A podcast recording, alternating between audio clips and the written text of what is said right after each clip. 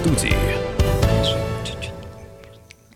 В Екатеринбурге 17 часов и 3 минуты у микрофона Людмила Варакина. А, Как обычно вечером мы рассказываем вам о самых главных, важных, значимых, интересных событиях уходящего дня, а также приглашаем в гости людей, которые как эксперты объясняют какие-то обычные интересные факты.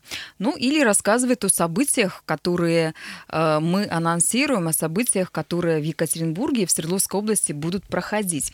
Прежде чем я передам микрофон э, нашему гостю, подержу интригу, не скажу, кто у нас будет гость, э, хочу вам, уважаемые радиослушатели, э, сказать, что 11 октября состоится матч отборочного турнира чемпионата Европы 2021. Российская молодежка встретится со сверстниками из Польши.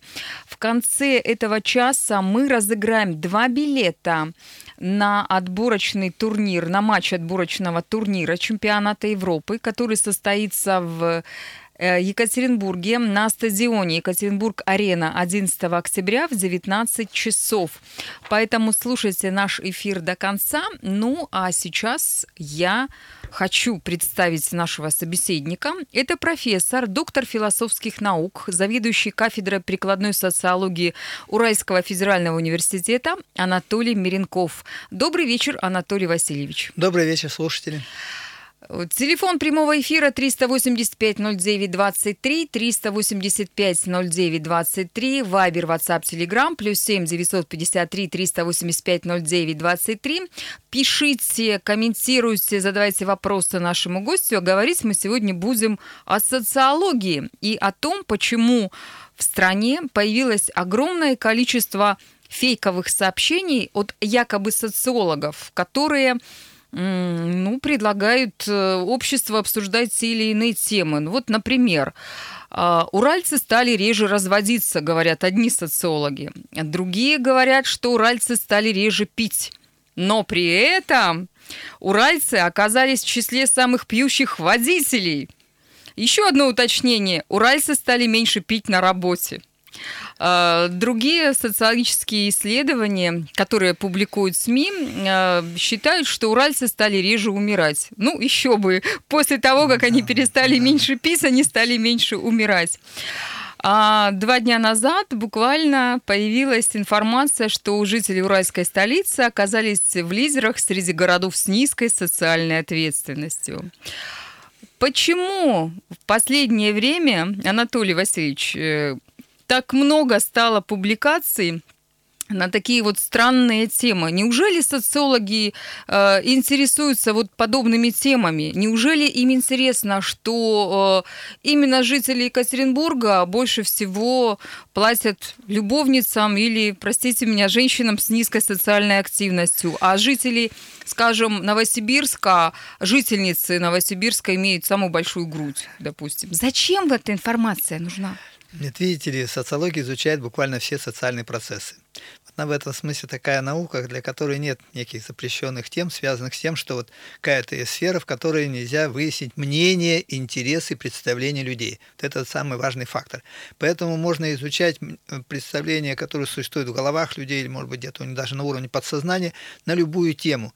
Тем более, если эта тема, может быть, так кажется, жареной, то есть интересной, необычной, потому что, с одной стороны, классическая социология, она, конечно, изучала те процессы, которые связаны с социально-экономическими событиями, политические отношения к тем или иным, например, там, партиям, лидерам, избирательных кампаниях, кто может победить и тому подобное, или каким-то изменениям, которые могут прийти в ближайшее время, и какие-то органы власти уже их рекламируют. И тогда возникает вопрос, как же отнош... население относится к этому. И поэтому социологические исследования, которые проводятся по специальной методике, обеспечивающей достаточно достоверную информацию. Вот исследования, которые проводятся, например, в Соединенных Штатах уже с 30-х годов, там позволяет, опросив тысячу всего лишь жителей, получить информацию о предпочтениях избирателей, э, а избиратели составляют более 200 миллионов человек. И то же самое вот у нас есть центры, которые расположены в Москве, это в ЦИОМ, центр Левада. Вот опрос традиционный на уровне страны это 1600 человек. Но это по специальной выборке. Когда определяют влияние возраста, пола, образования, места жительства человека. И тогда, вот, находя таких респондентов, можем обеспечить квалифицированную информацию, позволяющую выяснить мнение которое распространить можно, ну, по, крайней мере, на большинство населения. Все остальное, что неизвестно по какой методике проводится, кем проводится, это самое главное, всегда скрыто, кто провел. А на самом деле проводить могут только две группы специалистов. Это первый, это специальные социологические центры. Например, в нашем Екатеринбурге есть такой фонд социум. Есть другие еще два-три центра более-менее. И затем уже вузовские лаборатории или там кафедры, вот, например, наши, которые может проводить тоже по заказам исследования на те или иные тематики. Но с той ответственностью, которая накладывается на социолога за достоверность информации. Ну, и то есть, э, если исследовательский вопрос. центр в ЦИОМ публикует рейтинг доверия российских политиков, то этому рейтингу верить можно, да, да. а при этом какой-нибудь неизвестный социологический центр, там ООО «Ромашка» публикует, э, что в каком-то городе страны у женщин самая большая, самые большие, не знаю, губы там, например, или глаза, то этому рейтингу верить нельзя категорически. Не только, я бы даже сказал, во-первых, неизвестно, кто это. Вот вы говорили «Ромашка», это неизвестно кто. Может быть, тюльпан, еще неизвестно кто. Поэтому вообще там чаще всего скрывается та группа людей, или вообще, может быть, там один человек, который посчитал, что так может быть. И самое важное, надо создать пиар. Пиар для города, может быть, пиар для той того средства СМИ, которое распространяет информацию, потому что кто-то ее предлагает, либо они сами, может быть, считают себя специалистами, и неизвестно по каким методом проводит. Вот у нас для журналистов есть небольшой курс социологии. Может быть, кто-то из них это и делает, кто уже, когда надо ему чем-то поразить редакцию и заинтересовать данным изданием зрителей или слушателей, если это на телевидении идет. Можно ли верить социологическим исследованиям, а, которые допустим, журналисты берут из неизвестных источников. Мы это уже поняли, что нельзя ни в коем случае. Тем не менее, почему же тогда журналисты, почему же тогда СМИ публикуют вот эти фейковые, неизвестные, непонятные исследования? То есть пьют люди, не знаю, курят люди вот в этом городе или в этом городе. Видите, То есть зачем это? Видите, ради хайпа да, или ради чего? Да, только ради этого. Дело в том, что сейчас вообще-то система распространения ложной информации информация стала такой, что она, в общем, охватила весь мир. Легче сказать, в какой стране или по каким политическим событиям или экономическим не может распространяться так называемая постправда. Вот она после 2016 года, когда стали бороться с Трампом, она столько распространилась на все страны и, видимо, попадает буквально во все СМИ. И отсюда это уже даже стали привычно. Я вот недавно встречал публикацию социолога, который пишет, что надо привыкнуть к тому, что люди ведут себя анормально. То есть они нарушают правила, и это так будет, потому что они вот так устроены или наше такое-то время. Я лично не согласен с этим мнением, но, к сожалению, многие считают, что ради того, чтобы повысить интерес к себе, вызвать поднять свой рейтинг где-то, надо, до других способов, кроме ложной информации, не существует. Больше того, какая-то часть людей поверит. Более того, тут еще один закон действует. Чем больше мы говорим ложной информации, тем быстрее ей поверят. Они считают, что она уже если такая распространяется какими-то доверительными источниками, например, какой-нибудь газеты или каким-нибудь телеканалом, значит, так оно и есть. Кто платит, тот заказывает музыку. Да, манипулирование сознанием людей.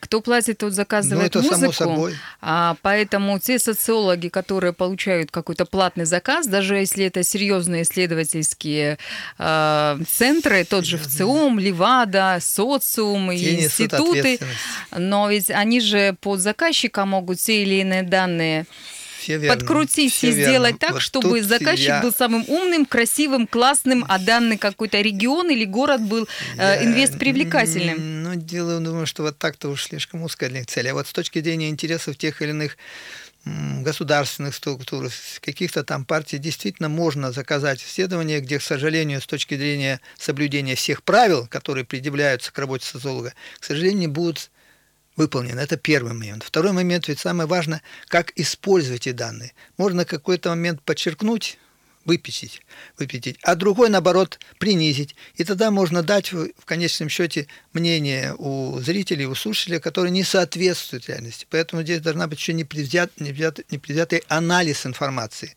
Вот эти два момента, когда соблюдаются, то есть честность в самом проведении и анализ, независимо от того, кто тебе заказывал, вот тогда можно доверять. Но, к сожалению, буквально каждый раз это проверить достаточно сложно. Это радио «Комсомольская правда». Вместе с заведующим кафедрой прикладной социологии Уральского федерального университета, профессором, доктором философских наук Анатолием Миренковым мы говорим о социологии, о фейковых новостях и о тех данных, которые журналисты публикуют, ссылаясь на те или иные социологические исследования. Верите ли вы в то, что э, Урал является то, тем регионом, где люди меньше пьют. Верите ли вы, что а, жители уральской столицы оказались в лидерах среди городов с низкой социальной ответственностью? Верите ли вы в то, что у нас на Урале стали меньше умирать?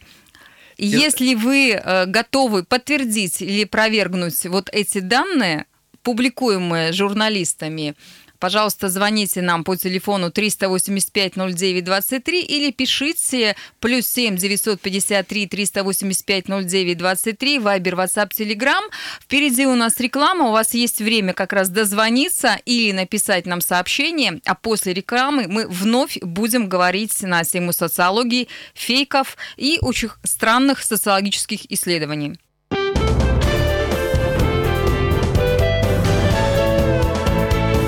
Гость в студии. 17 часов и 16 минут в Екатеринбурге. Мы продолжаем разговор на тему соци... соцопросов. И знаете ли вы, это я уже обращаюсь к нашему гостю, а гость студии «Комсомольская правда», заведующий кафедрой прикладной социологии Уральского федерального университета, профессор, доктор философских наук Анатолий Миренков. Так вот, знаете ли вы, Анатолий Васильевич, что согласно соцопросам россияне не доверяют доверяют соцопросам. И, кстати, информацию эту предоставил Всероссийский центр изучения общественного мнения. Дело в том, что по поводу доверяют, не доверяют, видимо, заключается в том, о чем они получали информацию. Вот если они говорили о каких-то политических процессах, которые происходят в стране и были исследованы эту тему, то фактически информация с точки зрения достоверности приближается к 95-97%. Поэтому тут неизвестно кто выдавал эту информацию. А с точки зрения того, что сейчас приводили, когда неизвестно какие-то фирмы или, может быть, кто-то один человек провел такую информацию, выдал ее за социологическую, и тогда возникает сомнение достоверности всей другой информации, которую мы получили от СОМа, от Центра Левады, еще каких-нибудь там центров Московского госуниверситета или каких-то других достаточно известных фирм, которые уже давно доказали свою квалификацию. И вот поэтому вот это широкое распространение неизвестно каких исследований подрывает доверие к самой социологии. И второй момент очень важный, который я считаю все-таки надо подчеркнуть, он заключается в том, когда мы получаем какую-то информацию, сразу возникает вопрос, а для чего? Потому что социология существует как средство, позволяющее органам власти или каким-то структурам принимать те или иные управленческие решения. Одно дело, когда мы не знаем, как думают люди о тех или иных вещах, например, там вот, когда у нас повышался пенсионный возраст, или же мы знаем мнение, и тогда учитываем его при принятии управленческих решений. А вот ту информацию, которую вы сейчас сказали, ну вот как по поводу размеров груди, куда ее денешь, эту информацию-то? Или там большие губы, больше у кого? Какое управленческое решение надо принять? Ну вот хорошо, а какое управленческое решение нужно принять, прочитав следующую информацию? Стали известны результаты федерального социологического опроса, благодаря которому э, Стали известны города с низкой социальной ответственностью. Лидером рейтинга стал Екатеринбург, уральская столица обогнала Краснодар и расположившуюся на третьем месте Москву. Мужчинам, проживающим в 25 городах России, задавали три вопроса. Как вы относитесь к женщинам с низкой социальной ответственностью? Считаете ли вы, что эту деятельность нужно легализовать и получать с нее налог в пользу государства? Скажите, вы или ваши друзья пользовались услугам женщин с низкой социальной ответственностью. Так вот, э, оказалось, что негативно к женщинам, которые занимаются проституцией, относится всего 18% э, российских мужчин. Ну, в данном случае опрошенных, да, и 4% положительно. 78% нейтрально, 31% мужчин поддерживают предложение легализовать продажную любовь. Так вот, э, если возвращаться к тому, что кто-то принимает большие серьезные управленческие решения, зачем этим людям знать, что в Екатеринбурге э, жители, э, мужчины положительно оценивают деятельность проститут, проституток, простите, пожалуйста, женщин с низкой социальной ответственностью и пользуются их услугами. Зачем это знать политикам, людям, принимающим решения? Ну, это верно. Дело в том, что, видите, вы отметили второй вопрос, он самый важный легализовать проституцию или нет. Дело в том, что эта ситуация веками была, и в царской России эта проблема существовала, и известно роман, соответствующий Льва Толстого. Вот у меня аспирантка 15 лет назад проводила исследование в нашем городе, связанное с тем, что побуждает женщин становиться проститутками. Вот это было квалифицированное исследование. Она просила больше сотни проституток, реально это очень сложно. Интервью, глубинное интервью, так у нас есть такой метод. Это просто невозможно это осуществить. Она также опросила тех мужчин, правда, не очень большое количество, которые признали, что они, да, пользовались хотя бы один раз услугами проституток нашла и сумела таких. Среди охранников, среди еще некоторых категорий она не признавала среди. Вот это действительно было исследование, которое подтвердило, что фактически те данные, которые раньше были по поводу того, что это раннее изнасилование, принуждение к сексу 12-13 лет, потом одиночество, затем уже неудачная семейная жизнь и низкий материальный уровень и представление о том, что это дает достаточно легкий заработок, является основными факторами, как это было и примерно 100 лет назад, так и ничего здесь особенно не изменилось. Но не по поводу того, что Екатеринбург на первом месте потому что исследования друг, такого же характера в других городах просто не проводилось. Это не ставилось целью. И поэтому здесь, вот, мне кажется, если говорить по поводу ценности этой информации, он заключается в том, как то, то или иная категория населения относится, тем более не говорится вот мужчин. Мужчин какого возраста? Может, они опрашивали 50 лет мужчин, может быть, опрашивали 20 лет. Поэтому неизвестно, кто какой. Во-вторых, вот когда вот такие вопросы задают, это очень неквалифицированная форма задачи вопроса. Они сразу побуждают, ну, там, скажем, с юмором ответить на него – Здесь на три, по трем вопросам вообще нельзя давать какую информацию. Для того, чтобы вот изучать квалифицированный вопрос, надо хотя бы, может быть, там 20-25 вопросов, определяющих даже степень достоверности того, что человек говорит. Есть такие, называются у нас контрольный вопрос. Этого ничего не было. Поэтому такие методы исследования, это, извините, чистая халтура. Ну вот наш э, журналист Олег Галимов, э, он поговорил с вашей коллегой, социологом, которая сказала, что вот эти путаны, они становятся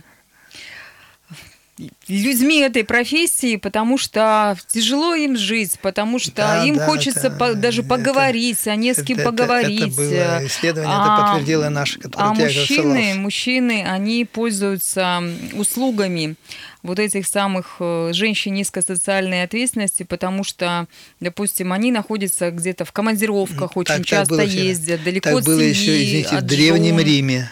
Не умеют не надо отношения здесь, с женщинами, И в, в Древней конце Греции было так же. Это, извините, начиная, ну, может, там 30-40 веков назад. Если обратимся, то же самое было. Ничего новенького здесь нет. Да, ничего Отсюда нового портовые нет. города, это те, где больше всего Но проститут. Екатеринбург это не портовый город. Это я говорю о том, что... Откуда же это все берется? Нет, это здесь же берется для того, чтобы создать рекламу. И в данном случае, кто поставил Екатеринбург на первое место, у меня подозрение, что это был тот, который в какой-то мере заинтересован поднять имиджа. Может быть, я не знаю, почему поднять такими имидж методами. города Екатеринбурга. Максим да. нам пишет, презервативы в городе будут продаваться в большом объеме. Вот Объем теневого рынка да. больше, значит, в общем, и сумма налогов больше, и чистку нужно начинать э, толку будет больше, групп, группа риска в этих городах больше. Ну, это все понятно. Еще один наш радиослушатель, который написал на WhatsApp, плюс 7 953 385 09 23. Очень интересный вопрос, на мой взгляд, в нем что-то подсчитывать и что-то и делать какой-то вывод невозможно. Многие это занятие держат в тайне. Константин. Естественно, естественно, все верно. Тем более есть исследования, вот я знаю, в Санкт-Петербурге проводились, там очень глубинные исследования с теми, кто действительно действительно уже много лет занимается этим там, скажем, делом, особым своим бизнесом среди женщин, которые попадают в зависимость. В этом смысле ситуация, отличающая Екатеринбург от Санкт-Петербурга, практически не существует. Как и в других городах, вот тут Краснодар или еще какой-то. Система, она уже веками отработанная была, поэтому здесь вообще чего-то там новенького придумать просто невозможно. И я даже удивляюсь, почему эту тему вдруг решили поднять, только, может быть, из-за того, что какой-то чрезвычайный особый пиар Екатеринбургу. Будут больше знать об этом городе. Но вот мы ссылаемся на эти материалы э, социологического исследования, которое это прошел соци... среди... Это мнимо социологическое Ну хорошо, пусть мнимо, тем не менее пишут, что это провели в 25 Ой, городах э, социологи, неизвестные социологи. А вы говорили, что тоже э, ваши студенты проводили глубинное интервью и нормальное настоящее социологическое исследование, но речь шла о женщинах-проститутках. А не изучался ли такой вопрос, как мужская проституция? Нет, дело в том, что мы изучали 15 лет назад классическую форму, поскольку она все-таки наиболее распространенная, веками отработанная. Поэтому именно исходя из того вопроса, который я сказал, какое отношение населения к легализации проституции, это был главный вопрос исследования. И вот когда мы выясняли и причины, и мнение мужчин, хотя бы пользующих, хотя там небольшая часть была опрошена, то тогда вот этот вопрос был однозначно решен, что у нас, как вот и в этом исследовании, только там больше значительная цифра, негативно относится к каким-либо попыткам легализации проституции. А можно узнать, кто был заказчиком этого исследования? Нет, самая удивительная вещь, что вот э, аспирантка сама захотела, вот она вот такая любила изучать Идейная необычно. Нет, она когда-то прочитала, что вот проституция в царской России была в советское время, она будто была, была уничтожена и заинтересовала. А в наше это время как? И она решила, добровольно никто не заказывал. Самое удивительное. Вы знаете, мы утром в эфире радио «Комсомольская правда» обсуждали этот вопрос, в том числе и вопрос, связанный с легализацией. Еще муж помогал. Этой профессии? Ой, боже мой. То есть муж был клиентом, Нет. живцом, на который бежали О, девушки. Правильно. Как бы да, так он и Он изображал клиент. Он изображал в это время, прибегала машин... его жена Точно, и начинала нет, опрашивать. Она садила тоже в машину садил, тут же она подходила с вопросником, давайте мы с вами поговорим. И минут на 40. Интересную тему мы сегодня затронули в эфире радио «Комсомольская правда». Говорим о социологии, говорим о фейковых э, исследованиях, которые под видом серьезных социологических э, нам, журналистам, кто-то там неизвестный подсовывает, э, тоже с какой-то целью. И цель да. это, как я понимаю, тоже может быть самая разная. Для того, чтобы уничтожить рейтинг какого-то да. города, или например, наоборот, или наоборот повысить. повысить да, Поэтому, точно. дорогие уральцы, дорогие жители Екатеринбурга, давайте гордиться тем, что у нас в городе здорово. Мы несмотря на многие обстоятельства, можем гордиться даже тем, что э, мы лидеры среди городов с низкой социальной ответственностью. По, по и это причинам. тоже является каким-то И всегда, достижением. когда читаете какую-то информацию, старайтесь найти, кто же ее подает. Какое-то название есть социологического центра, тогда можно хоть в какой-то степени доверять. Если нет, это ложь. Это был Анатолий Миренков, заведующий кафедрой прикладной социологии урфу э, Впереди у нас картина дня, поэтому не прощаюсь с вами. Радио «Комсомольская правда». Более сотни городов вещания и многомиллионная аудитория. Екатеринбург 92 и 3 FM. Эм. Кемерово 89 и 8 FM. Владивосток 94 FM. Москва 97 и 2 FM. Слушаем всей страной.